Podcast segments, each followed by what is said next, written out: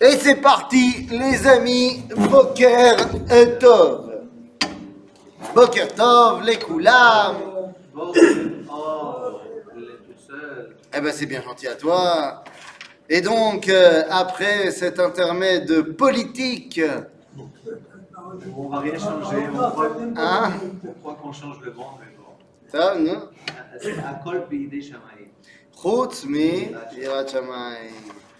Ma- Le Rav, il s'est exprimé déjà sur... euh, Non?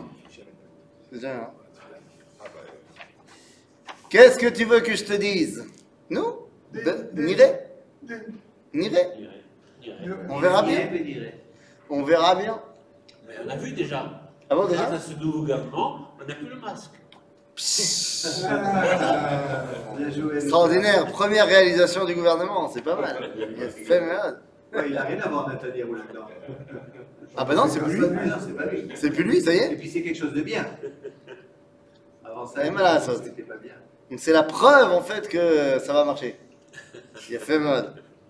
Tav, alors les amis, Anarno Chosrim, on rentre, on revient dans notre étude du livre de Oroth du Rav Avraham Yitzhak Cohen Cook. Et euh, après un intermède terrible la semaine dernière, euh, où je n'étais point là, eh bien nous reprenons notre étude et nous avons, il y a deux semaines, terminé la première partie de Oroth qui s'appelait Eretz Israël. Ce qui veut dire que maintenant, eh bien, nous allons pouvoir tout simplement, eh ouais, commencer euh, la partie du Rav qui s'appelle Amilchama. Alors, avant qu'on rentre dans le texte, il y a plusieurs introductions qu'on doit mettre en place avant de commencer de lire Amilchama. La première, c'est que, euh, je pense que je vais dire quelque chose d'assez évident, d'après le judaïsme, Milchama Zera. La Milchama, c'est pas bien. C'est mieux la paix que la guerre. Non, tu me dis évidemment, mais comme on va voir ici tout un texte qui va nous parler pendant dix chapitres de la notion de guerre, peut-être qu'on aurait pu penser qu'il y a une idéalisation de la guerre et que l'âme Israël est un peuple, euh, comment dire, euh, un peuple de guerriers qui veut assoiffer de sang. Eh bien non, Amil Hamas et Lotov. Ok? D'ailleurs, quand je dis Amil Hamas et Lotov, est-ce qu'il y a des Milchamot qui sont, euh, Ils sont bien. alors, qui sont bien Non. Qui amènent du bien peut-être, mais est-ce qu'il y a des Milchamot qui sont obligatoires? Ah, quand on est attaqué, on n'a pas le choix. Les six, tous les, les, les grandes guerres qui ont eu en Israël. de conquête et de défense. De conquête et de défense. Voilà, c'est-à-dire que tu veux dire que aller conquérir euh, le Kenya, Non, non. Ah. Ce qui nous a été promis. Boker Tov, le tout seul. On commence d'abord. oui, j'ai repris ta formule. Le Liban, la Syrie, après le Kenya. Déjà le Kenya. Ah, tu dis d'abord le Liban, la Syrie, Avant Israël d'abord. le grand Israël. Pourquoi il y en a un petit Hein? Il y en a un petit? Oui, celui qu'on est maintenant. Ah, celui qu'on est maintenant, on, on se rapproche de Eretz Kenan. Ron, tu te rappelles, il y a deux terres. Il y a la terre qui s'appelle dans le Tanakh Eretz Kenan, la terre de Canaan, et il y a également à Aretz Azot, Eretz Israël, qui elle est beaucoup plus grande. Aujourd'hui, on est plus ou moins propriétaire de Eretz Kenan. Il nous manque un petit morceau au nord, mais on a conquis un peu plus au sud. Donc, euh, on équilibre un petit peu. Quoi qu'il en soit, il y a des guerres qui sont euh, ce qu'on appelle milchemot mitzvah. Alors, sans parler de la guerre de défense, où on vient t'attaquer et tu dois te défendre, donc ça c'est une évidence. Mais il y en a d'autres des milchemot mitzvah. Il y a par exemple la guerre contre les sept peuplades cananéennes, c'est-à-dire pour conquérir et battre les sept peuplades cananéennes. Même s'ils sont en dehors de territoire. Ah non, effectivement, cette guerre contre les sept peuplades cananéennes, elle n'a de, elle n'a de raison d'être que s'ils sont en Eretz Kenan. S'ils décident de partir, et non seulement on leur fait pas la guerre, mais en plus on les aide à partir. Et maintenant, font dans quel rang? Attends, attends, attends, attends. C'est Attends, Dieu deux qui secondes, nous l'a ordonné. Hein? C'est Dieu qui nous l'a ordonné, la guerre contre Oui, oui, c'est ce qu'on appelle une mitzvah. Une mitzvah, ça veut dire que ça vient d'Akadosh Baruch Hu. Maintenant, quand on parle des sept peuplades cananéennes, eh bien, je vous dis, si l'une des sept décide de ne pas faire la guerre avec nous, elle a peur de nous et elle veut partir. Il y a eu un peuple, c'était le cas, c'était le Girgashi. Un Girgashi, qui fait partie des, des peuplades cananéennes, n'a pas voulu nous faire la guerre et est parti. Et ben on les a pas poursuivis, on les a même aidés. Et où est-ce qu'ils sont partis? En Afrique. Ils se sont installés en Afrique, c'est au Kenya C'est grand l'Afrique. Où ils ont été? Euh. À la Goulette. Exactement. Ils ont été en Tunisie. Mais c'est pas une blague. Ils ont été en Tunisie et ils ont créé un empire qui s'appelle l'empire de Carthage. Ah oui. Eh oui, Carthage, c'est Tunis. Eh bien, l'empire de Carthage, c'est le Girgashi. Ce sont des Cananéens, les Carthaginois. Comment est-ce qu'on arrive à cette conclusion c'est- historique. Quoi? c'est Avec quel écrit? Comment ça, quel écrit? On a plein des écrits carthaginois. On a plein d'écrits romains qui parlent de la guerre de Carthage. On sait d'où ils viennent. Mais, euh, Mais on sait d'où ils viennent, les Carthaginois. euh, Les Carthaginois, on sait d'où ils viennent. Ce sont des Phéniciens, Cananéens qui viennent de chez nous. Ma, ma. C'est quand même plusieurs siècles après, Carthage. Oui, bien sûr. Et alors bah, Ça met du temps de, ça met du temps d'arriver et de faire un empire. Oui, non, mais oui. ah oui. Mais c'est Pas qu'ils de sont 3000 ans. Évidemment. euh, Non, quel 3000 ans Ah, putain Il y a maximum 500 ans. Maximum. Ah, Entre le moment où l'empire de Carthage, en- ou le moment où les, où les Girgashim sont arrivés en Tunis, et où il y a eu l'empire de Carthage, il y a 500 ans. Et la guerre entre Carthage et Rome, c'est plus tard. D'abord, il y a eu un empire. mais ça date de quelle époque? Ça a commencé à quelle époque? Quoi, Carthage? Le, le, le- qui, qui sont partis les. les- Ah, bah c'est l'époque de Joshua. De l'époque de Yoshua, mais Yoshua, c'est trop- c'est plus de 3000 ans. Et alors Ah, c'est ça que tu dis Ah, excuse-moi, moi, j'ai pas compris ce que tu dis. 500 ans, je Ah Non, non, non, autant pour moi. Autant pour moi. Hier, ça, son nom. Non, j'ai dit qu'il y a eu 500 ans entre le moment où ils sont arrivés et le Ah, moment où ils ont fait un empire. Autant pour moi, j'ai pas, j'ai pas compris ce que tu disais. Autant pour moi, c'est ça. Bekitsour, donc le Girgashi, il est parti. Ok.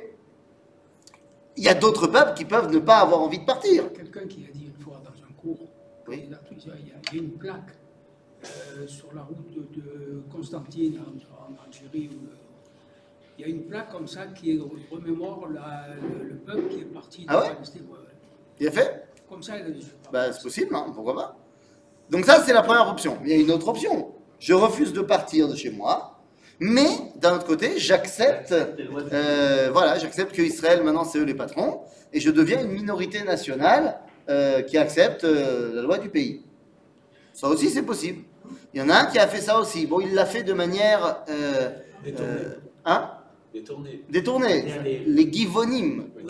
Voilà. Mais au final, ils ont un statut Et de- de, bah, de, de minorité nationale. les Druzes. Les Druzes aujourd'hui, par exemple. Mais avec l'interdiction d'avoir des idoles, quand même. Oui, oui, évidemment, ils doivent respecter les sept lois de Noir, bien évidemment. Ah. Ils doivent respecter les sept lois de Noir. Seulement le noir. c'est- C'est c'est pas mal. De mettre les haut-parleurs, là, 5 fois par jour, c'est respecter les lois du pays. Ben oui, puisque c'est le pays qui est suffisamment idiot pour le laisser faire. Je veux que tu comprennes une chose. Quand on interdit de défiler avec des drapeaux, qui interdit? C'est nous, c'est nous, c'est notre gouvernement. Alors on est bête, certes, mais c'est nous qui sommes bêtes. C'est-à-dire que c'est pas quelqu'un qui nous a imposé, Si, le Hamas. mais pas du tout. Le Hamas a proposé. Non, mais on est libre Le de Hamas faire. a proposé, On on a accepté. D'accord C'est-à-dire, Bekitso, donc ça c'est euh, une sorte de guerre. Mais il y a une autre guerre qui s'appelle la guerre contre Amalek. Sauf si Amalek décide de faire le shalom. Et il y a une guerre qui avait été donnée, mais qui n'est pas une guerre lédorote, qui est une guerre juste à un moment donné, c'était la guerre contre Midian. C'est-à-dire Milchemet Midian, où ça, Vous n'avez pas aidé à Ils ont pas voulu donner de non, non, non, non. Ma pitom, Rabbi Isai. Ceux qui n'ont pas voulu donner de l'eau, c'est Ammon ou Moab. Que Dafka Dieu, il nous dit on n'a pas le droit de leur faire la guerre. On n'a pas le droit de leur faire la guerre. Lo tidgar bam milchama. Parce que c'est voilà, c'est les enfants de Lot. S'ils nous attaquent, on va pas cesser de les tuer, évidemment. Mais on n'a pas le droit de leur faire la guerre. D'accord? Maintenant, le fait qu'ils n'aient pas voulu nous donner du pain et de l'eau fait qu'on ne va pas les accepter, Bdika Lachem. Ok? Mais ça n'a rien à voir avec le fait de faire la guerre. Les Moavites, on leur fait la guerre à cause de ce qu'ils vont nous faire dans la fin de la paracha de Balak. Ok? Donc, ce sont. euh, euh, c'est autre chose. Midian, c'est rare, autant pour moi, j'ai dit Midian, Midian. Midian. Midian. C'est là. Midian, qu'on va recevoir l'ordre de leur faire la guerre à cause de ce qu'ils nous ont fait dans la fin de la paracha de Balak avec les. Quoi? J'ai dit bafoué. Non, mais oui, mais tu as, tu as, tu as copié-collé Midian avec l'eau et, et le pain. C'est-à-dire Donc, maintenant, il y a quand même une question qui se pose. Alors, ok, il y a des guerres qui sont mentionnées dans le Tanakh comme étant des mitzvahs, des mitzvot. Mais le problème, c'est que quand on y regarde de près, la façon dont on nous dit de faire la guerre dans le Tanakh, c'est absolument horrible. C'est d'une violence absolument terrible. Oh, femme et enfant. On a parlé là de Midian, Milchemet Midian. Dans la Milchemet Midian, il se passe un truc, mais terrible, qu'aujourd'hui la Convention de Genève euh, n'accepterait pas du tout, et on serait mis au banc de la société. Mamache C'est pas, euh, c'est pas un petit missile à Gaza, hein Massacrer tout le monde. dans la Milchemet Midian, bon, il y a la guerre, on les a éclatés pendant la guerre, et puis après, on revient au camp d'Israël, et Moshe passe en revue les troupes. Et à ce moment-là, eh ben, il se rend compte que bah, les soldats ont fait ce qu'on fait dans les guerres en général. Ils ont pris du butin, et ils ont pris les femmes et les enfants. Pourquoi les femmes? Bah, Pour se faire plaisir. Et pourquoi les enfants? Pour en faire des esclaves.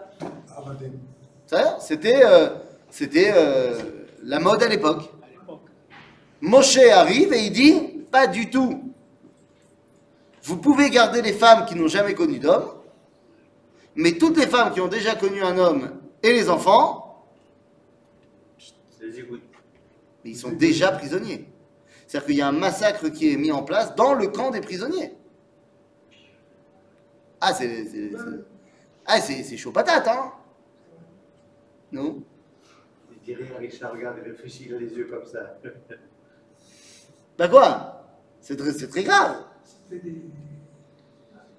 Quoi? Ah, on entend. Ah, on fait moins les malins là tout de suite, hein On s'est habitué. On s'est habitué. Hein. le lire, lire. T'imagines si on fait ça aujourd'hui? À notre époque, Quand on voit la guerre qu'il y a eu le mois dernier, euh, et tout ce qu'on a fait en envoyant des tracts avant de tirer. Ah, on est loin de. Ça change un petit peu. Hein, ça change un petit peu. Ouais. à notre De toutes les façons, quoi qu'on fasse, nous sommes condamnés. Mais, de toutes les manières. On, quoi a, on a fait, on a fait attention pour, qu'il- pour ne pas toucher les civils et tout ça. De toute façon, nous- Ah, bah tu dis donc donc c'est pas la peine de faire attention. Euh, plus ou moins. Non, Qu'est-ce qu'il pas dit d'accord. À notre époque, c'est difficile De toute façon, seras condamné. Même Les, vous les- pensez, les femmes, les enfants, euh, les femmes et les enfants n'auraient pas pu survivre sans hommes sont morts.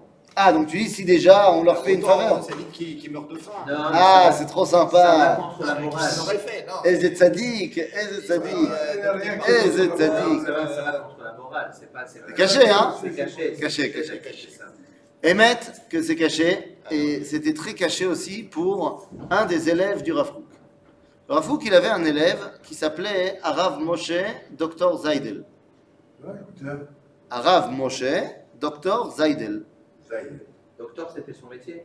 Ben, il s'appelait Moshe Zaidel, c'est ça son nom, et il était docteur en...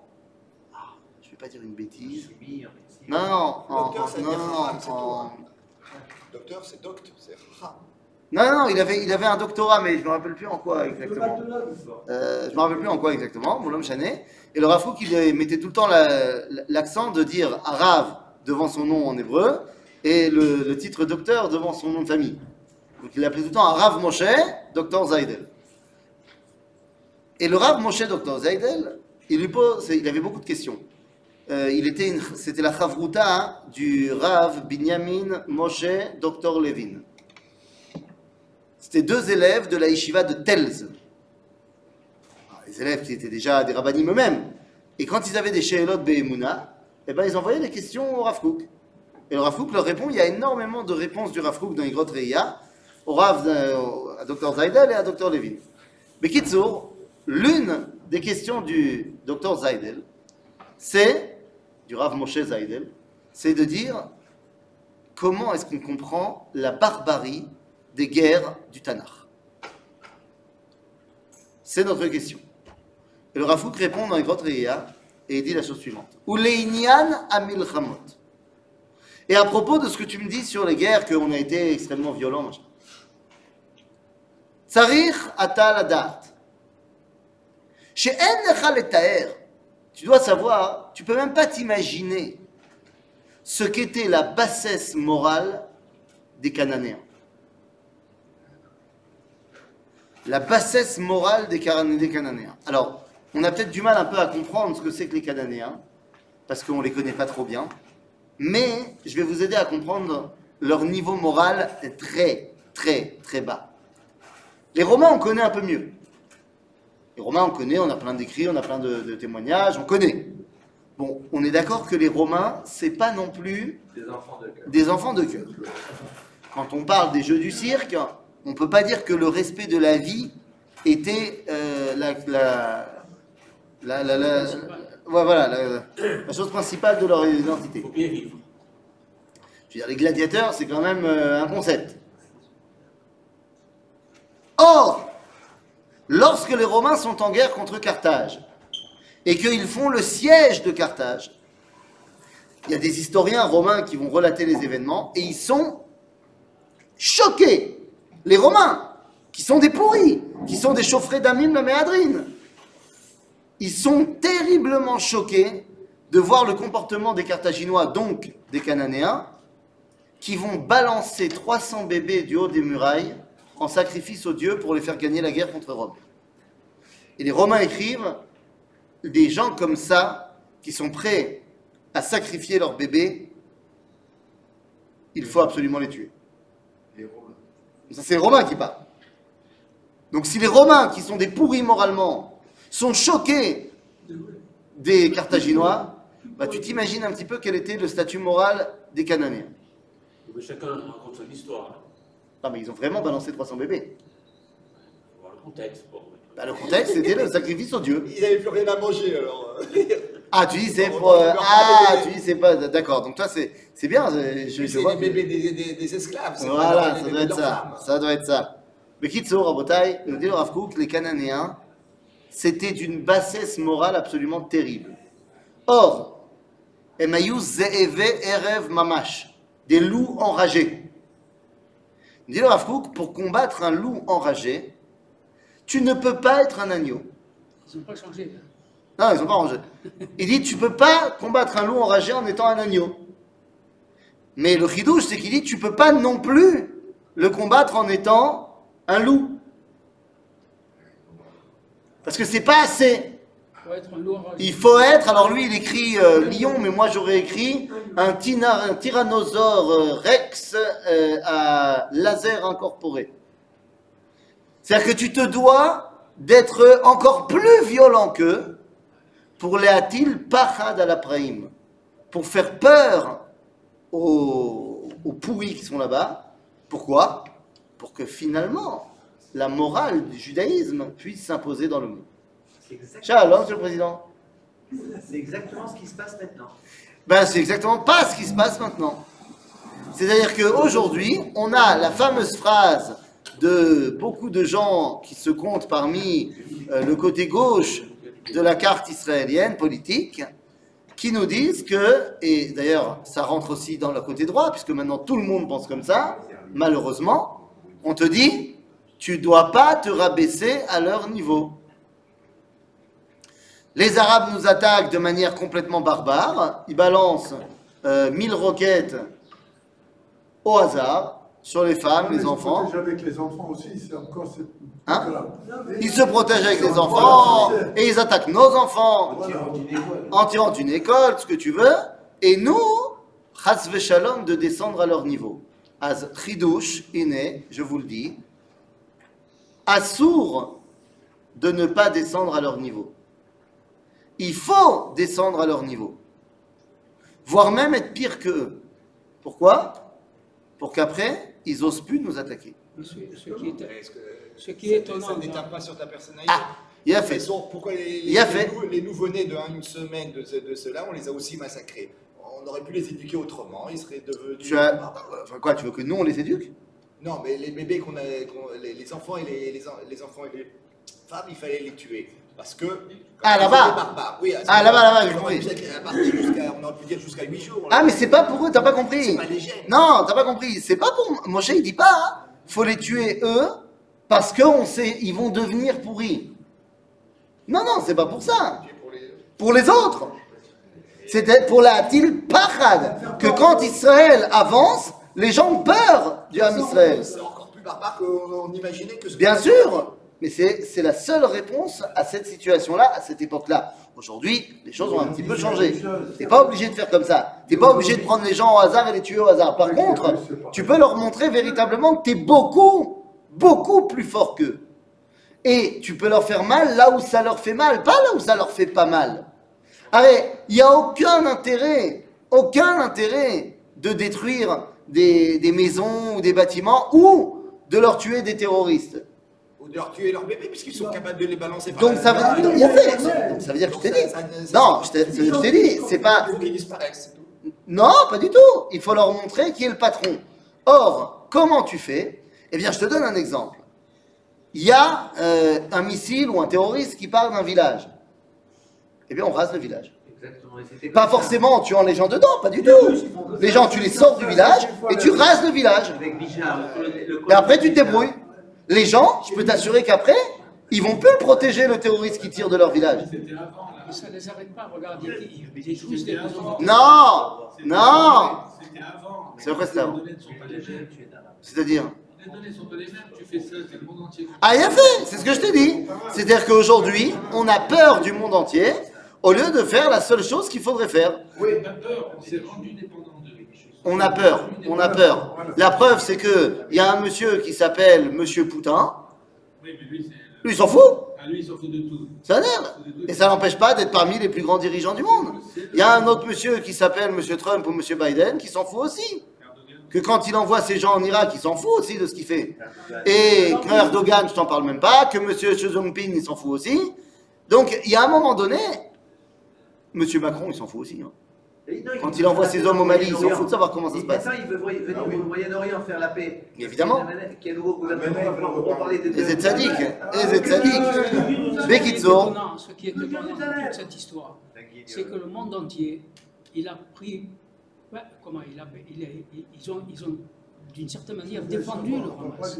Mais bien sûr. Oui, mais on- on- je vais pas parler de la dernière euh, le Hamas, machin, mais vous comprenez que ici, nous on est contre la guerre. La guerre, c'est pas bien. Mais quand des barbares nous attaquent, on doit être plus barbares qu'eux pour les calmer. C'est tout.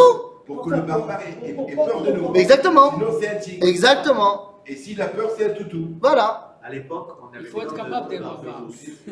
Les, les, les, les juifs espagnols exilés. Mais bien sûr. Barberousse, c'est un, c'est un, c'est un juif Mais tout qui à a fait. décidé de- de- d'affaiblir les forces de, de- Espagnoles. des Espagnols sur la mer. Alors, je pense que, Et sans vouloir, synagogue dans le bateau. sans, voilà, sans vouloir, euh, voilà, sans vouloir, euh, un truc, Tu as, tu as bien vu la vidéo de chauffard de notre ami le guide Ariel Assaf, très belle vidéo d'ailleurs, euh, comme tout ce que fait chauffard d'ailleurs, très bien.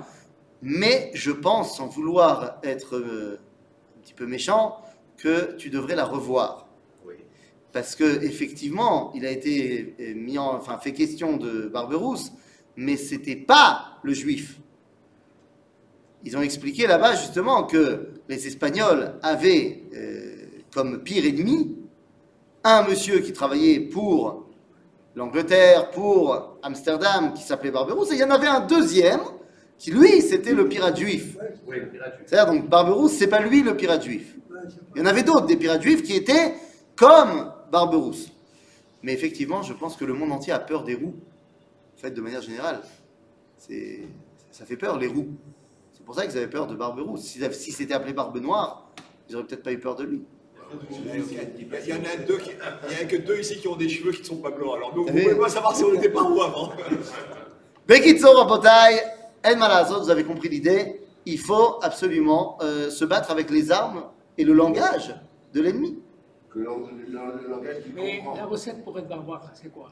Pour être barbare? Ouais. Et se laver après de sa barbarie qu'on a fait. Puisqu'on est barbare, on doit, on doit être barbare plus que. Ouais. Mais moi, je ne sais pas ce que c'est. Ah ben regarde-les, ils t'apprennent bien, ils vont t'apprendre. Maintenant, il y a quand même une question que tu as posée qui est bonne et qu'il faut répondre. Est-ce que c'est pas dangereux pour nous, pour notre identité On perd, on perd notre. on Est-ce qu'on perd pas notre identité On perd notre. Hein C'est une question. Niveau- Tchouva, l'eau. On ne perd pas notre identité lorsqu'on a des valeurs. Et je vais vous expliquer cela par des faits. Vous connaissez tous cette euh, fameuse euh, histoire de cette jeune euh, étudiante arabe-israélienne qui a fait un, c'est un, un devoir de master, de, c'est pas une thèse, je sais pas ce que c'est en master, bon, en- fin de deuxième cycle, où elle a fait, euh, était en, en études à l'université de Haïfa en sciences euh, politiques, et son devoir, c'était sur le fait que les soldats d'Israël sont racistes. Et sa thèse a été démontrée par le fait qu'il n'existe aucune armée dans le monde et dans l'histoire qui a occupé une population civile pendant une longue période et qui n'a pas violé les femmes. Or, Israël occupe les populations arabes depuis 70 ans et eh bien, on a, reven- on, a, on a recensé aucun cas de viol de palestiniennes par des soldats israéliens. Donc c'est la preuve que les soldats israéliens sont racistes. Sont pas hein. C'est la démonstration de, de l'absurde. Ah, écoute, alors je ne relèverai pas, je ne relèverai pas ce qui vient d'être dit. Ah, je ne relèverai pas ce qui vient d'être dit. Je ne relèverai pas ce qui vient d'être dit sur la qualité esthétique de- des jeunes va femmes euh, du monde arabe. Euh, je je m'inscris en faux, c'est faux. Il y a des jeunes femmes arabes qui sont très jolies, c'est pas le débat. Mais on fait pas ça. Mais comment on peut oser soutenir une thèse a- absurde Bah C'est non, une c'est pas une thèse absurde. Elle te dit, elle te dit, j'ai été vérifié dans tous les pays du monde. Mais c'est c'est pas absurde, c'est pas, c'est, Ah, Rabotai, c'est basé sur des faits. Elle te dit, dans tous les pays, toutes les cultures, les soldats qui sont là depuis longtemps, ils violent des femmes. Oui. Israël, non. Eh ben, il a une éthique, Israël. Rien fait. Bon, ça tu dis la conclusion que toi tu en tires, elle est différente. S'il y avait des Suédois, écoute-moi, s'il y avait des Suédoises, la question serait Oh, ça c'est autre chose. Hein. Chacun ses goûts, mon ami. Bon, en tout cas, euh, je, suis, dé- je suis désolé, t'as vu? Je suis désolé, mais Zelonachon, via la Torah, elle nous a parlé de Isha Yefat Torah.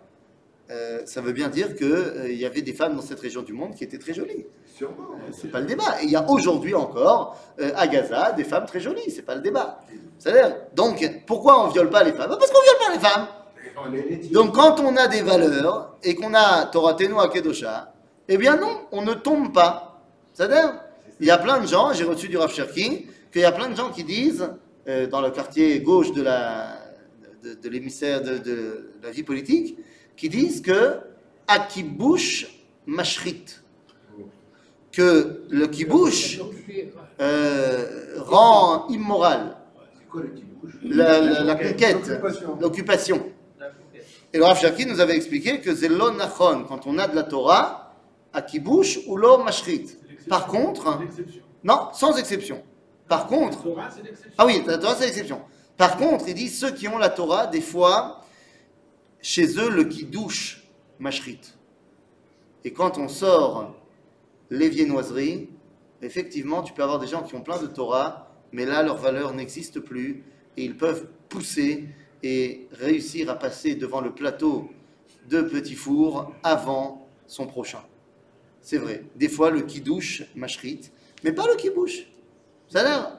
Donc, euh, c'est une réalité, Rabotai. Il faut parler avec son ennemi, le langage, qu'il comprend. Maintenant qu'on a dit ça, eh bien, on peut rentrer dans euh, le texte de Milchama du Rav. Il faut savoir qu'il y a très peu de rabbins qui ont, pas qui ont parlé des guerres, il y a plein de rabbins qui ont parlé de la guerre, mais qui en ont fait une étude systématique et chitatique avec des paragraphes bien déterminés, il y en a très peu. Il y a le Rambam qui a écrit Ilchot Melachim ou Milchemotehem, les lois sur les rois et les guerres, et le Rav Kook. Je crois que c'est tout. Qui ont parlé, pas qui ont écrit des choses sur la guerre, plein de rabbins, mais qui en ont fait tout un, tout un chapitre, euh, voilà, enfin, toute une partie dans un livre avec dix chapitres et tout ordonné, structuré, euh, j'en connais pas d'autres. Peut-être que je me trompe, mais j'en connais pas beaucoup. Donc, qu'est-ce qu'il nous dit le Rav Kook? Ine Amilchama Perek Aleph. Sheyesh Milchama Gedola Baolam. Et là, on devrait rajouter plus la guerre est grande, c'est-à-dire dit quand il y a une grande guerre dans le monde, moi je rajoute plus la guerre est grande, Az mitorer koach Mashiach. Incroyable. Lorsqu'il y a la guerre, et plus la guerre est grande, plus se dévoile la force du Mashiach. On dit si c'est une guerre Il faut d'abord qu'il soit. Et pas forcément que dans le Ham Israël. Regarde, il faut que vous vous rappeliez que toutes les paragraphes, tous les paragraphes, les dix paragraphes de la partie qui s'appelle la Milchama, le Rafouk les écrit pendant la guerre, pendant la Première Guerre mondiale. Donc lui, il a vécu la guerre. Il est, pendant la Première Guerre mondiale, il a euh, des péripéties euh, de fou, puisque juste avant la Première Guerre mondiale, il part d'Eretz Israël en Europe. Il part parce qu'il a invité au congrès de la Agudat Israël en tant que star guest, euh, guest star euh, Gdol Ador 1912, non? En 1912, 13, il- rare, en 1913, il part, et il est invité par le Chafetz Chaim, non pas n'importe qui, pour euh, parler, le, le- le- le sujet du congrès, c'est euh, l'assimilation. Et le Rav Kook vient apporter euh, la solution Israël. Et en Europe, l'assimilation grandit, regardez ce qui se passe en Israël. Et donc, euh, il est invité pour parler de cela. Et finalement, bah, il n'aura ni congrès ni rien du tout parce que la guerre éclate. Il y a euh, Franz Ferdinand a la bonne idée de se faire massacrer à Sarajevo. Euh, donc, euh, bah, la Première Guerre mondiale éclate. Et donc, à ce moment-là, le Rav Kook est amené en prison. Pourquoi il est en prison? Parce qu'il est russe, exactement. Et que les Russes ne sont pas les alliés des Allemands. Donc il est emmené en prison. Et bon, finalement, il va sortir de prison. Il passe en Suisse. Il va passer un an et demi en Suisse chez Monsieur Kimri. Et de là, la communauté de Marzike Haddad de Londres entend qu'il est en Suisse et le fait venir à Londres pour devenir le rabbin de la communauté. Et il accepte à une condition que lorsqu'il peut rentrer en Israël, il rentre. Et donc finalement, il va se retrouver à Londres, le rave de la Keila de Marzika Haddad. Il s'appelait, déjà le Rav Kook ou c'était Rav Shor? Non mais Rav il s'appelait le Rav Kook depuis le début. Il s'est toujours appelé Rav a- C'est quoi alors euh, On a dit Rav Shor? Non, tu sais que très souvent, on appelle les, les rabbinim par leur livre. Oui. Or, le premier livre qu'il écrit, c'est Midbar Shur. D'accord C'est Donc, on va s'habituer à l'appeler Baal Ashur, Baal Ashor, Arav Shur. Mais il s'appelait le Rav Kook. Ah, c'est son nom de, de, de. Je Oui. pensais qu'il était et puis Non, qu'il il avait s'appelait changé Rav Kook. son nom. Il s'appelle Rav Kook. À la base, il s'appelle Rav Kook. Ah, C'est À Cohen Cook ou euh, à Cohen Non. Comme tu veux. Ah. Comme tu veux. Tu mets Cohen avant, après. C'est Les Cook, ça vient de Cohen, non? Oui, oui, quelque part c'est lié. Non, le mot Cook, c'est lié au mot Cohen. Euh, Non, le mot Kook, ça veut dire rosé. Voyant. Pourquoi en russe. Ok? Bekitsour, euh, donc finalement, il sera à Londres. Et là-bas, il écrit la plus grande partie, euh, pour ne pas dire toutes les parties, de la Milchama. D'accord? Donc il est dans l'ambiance de la Milchama. Donc, Sheesh Milchama Gedola Baolam, Mitorer Koach Mashiach. J'ai peut-être raté un épisode, mais quoi, Mashiach, je je vois pas ce que ça veut dire. Euh, la force messianique. Bah, le- bon, le- tout le processus pouvoir euh, que le Mashiach se dévoile à ce moment-là. Il dit que lorsqu'il y a une grande guerre, et puis je, je rajoute plus la guerre est grande, plus ça, am- ça amène au dévoilement messianique. Alors, de- de- de Quel exemple il Ah. référence? Ça, évidemment que tu poses une bonne question. Euh, D'où, de pourquoi? D'abord, d'abord, Richon, plus la guerre est grande, plus le monde évolue. Il y a, à chaque fois qu'il y a une guerre, et plus elle est grande, à ce moment-là, il y a des évolutions, des avancées énormes dans le monde. Dans, toutes les, dans tous les domaines. La médecine, La médecine, la technologie, euh, les idéaux. C'est psychologique, c'est le besoin? Non, même pendant la guerre. Pendant, ben évidemment, pendant la guerre, la technologie, elle fait un bond énorme, parce qu'on est obligé de trouver des solutions à des problèmes technologiques. Alors évidemment, c'est dans l'armement, mais des fois, c'est pour arriver à l'armement, on a besoin de moyens de transport hein. qui vont après être euh, euh, réutilisés dans l'industrie, et boum, on va créer des, nouvelles, des, des nouveaux moyens de transport. On va réussir également dans les moyens de communication. On doit trouver des solutions. C'est grave parce que ça voudrait dire que Les radars, on a pas- Mais, mais c'est, grave, mais c'est vrai. L'aviation. le- Être mal à la saute. les radars. Hey, il y a eu des avancées médicales énormes pendant les guerres. Parce qu'on était obligé de soigner les soldats. Je vais même te dire quelque chose qui est terrible. Mais il y a des avancées médicales incroyables qui ont été faites pendant les expériences médicales faites à Auschwitz. Donc est-ce qu'on s'en serait bien passé? Oui, évidemment qu'on s'en serait bien passé. Mais le fait est que ça a fait des choses. C'est-à-dire, au niveau de l'industrie, au niveau de la technologie, et je dis aussi au niveau des idées. Puisque la guerre, en général, part sur une idée, et la guerre va faire en sorte que les idées vont se développer. Quand on regarde ce qui était avant la Première Guerre mondiale, la plus grande guerre de l'humanité, les guerres napoléoniennes. Qu'est-ce qui est sorti des guerres napoléoniennes? Eh bien, est sorti directement la révolution industrielle. Que les pays ont commencé à comprendre que Napoléon, il gagnait parce qu'il avait plus d'hommes, et donc il faut trouver une solution maintenant pour, si on a moins d'hommes, comment on perd pas? Et donc on va développer l'industrie, et c'est la révolution industrielle. C'est magnifique la révolution industrielle les idées républicaines, les idées de la Révolution française vont prendre force dans le monde grâce aux guerres napoléoniennes. Donc c'est évident qu'on n'aime pas la guerre, mais la guerre fait avancer les choses. Achav Bemouvan, juif, au niveau juif, toutes ces avancées-là, ça s'appelle le messianisme. Le monde ne peut pas être délivré dans, euh, dans une époque euh, barbare, chaotique. Mais si vous voulez encore plus avoir un exemple clair, eh bien, Rabotai, là on parle de la Première Guerre mondiale. Quelles sont les avancées messianiques de la Première Guerre mondiale? On a eu l'indépendance. de Balfour. La Ah. D'abord, on a eu autre chose, qui est plus général. Après la Première Guerre mondiale, l'humanité s'est dit ce serait bien qu'on fasse un organisme pour faire la paix. Ils ont fait la SDN. il y a eu le réveil des nationalités. Et le droit des peuples à disposer d'eux-mêmes. Déclaration Balfour. Mais c'est énorme.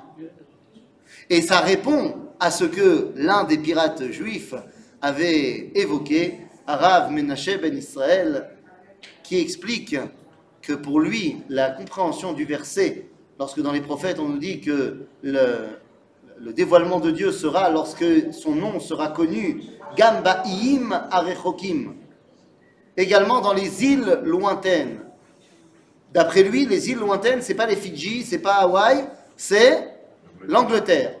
Et donc, il viendra voir le Rav Menachem Ben Israël au XVIIe siècle, il viendra voir Cromwell pour le convaincre de lever l'interdit des Juifs habités, à habiter en Angleterre. Cromwell, en bon protestant, sera tout à fait convaincu par l'idée, va permettre aux Juifs de revenir en, Isra- euh, en Angleterre, en Israël, en Angleterre, ce qui va permettre à la communauté juive de se réinstaller, ce qui va permettre à avoir une communauté juive à Londres, ce qui va leur permettre de faire venir le Rav ce qui va lui permettre de dire à Balfour, c'est une très bonne idée ta déclaration Balfour, ce qui va permettre d'amener à la création d'Israël et du messianisme, Chazak, au Baruch.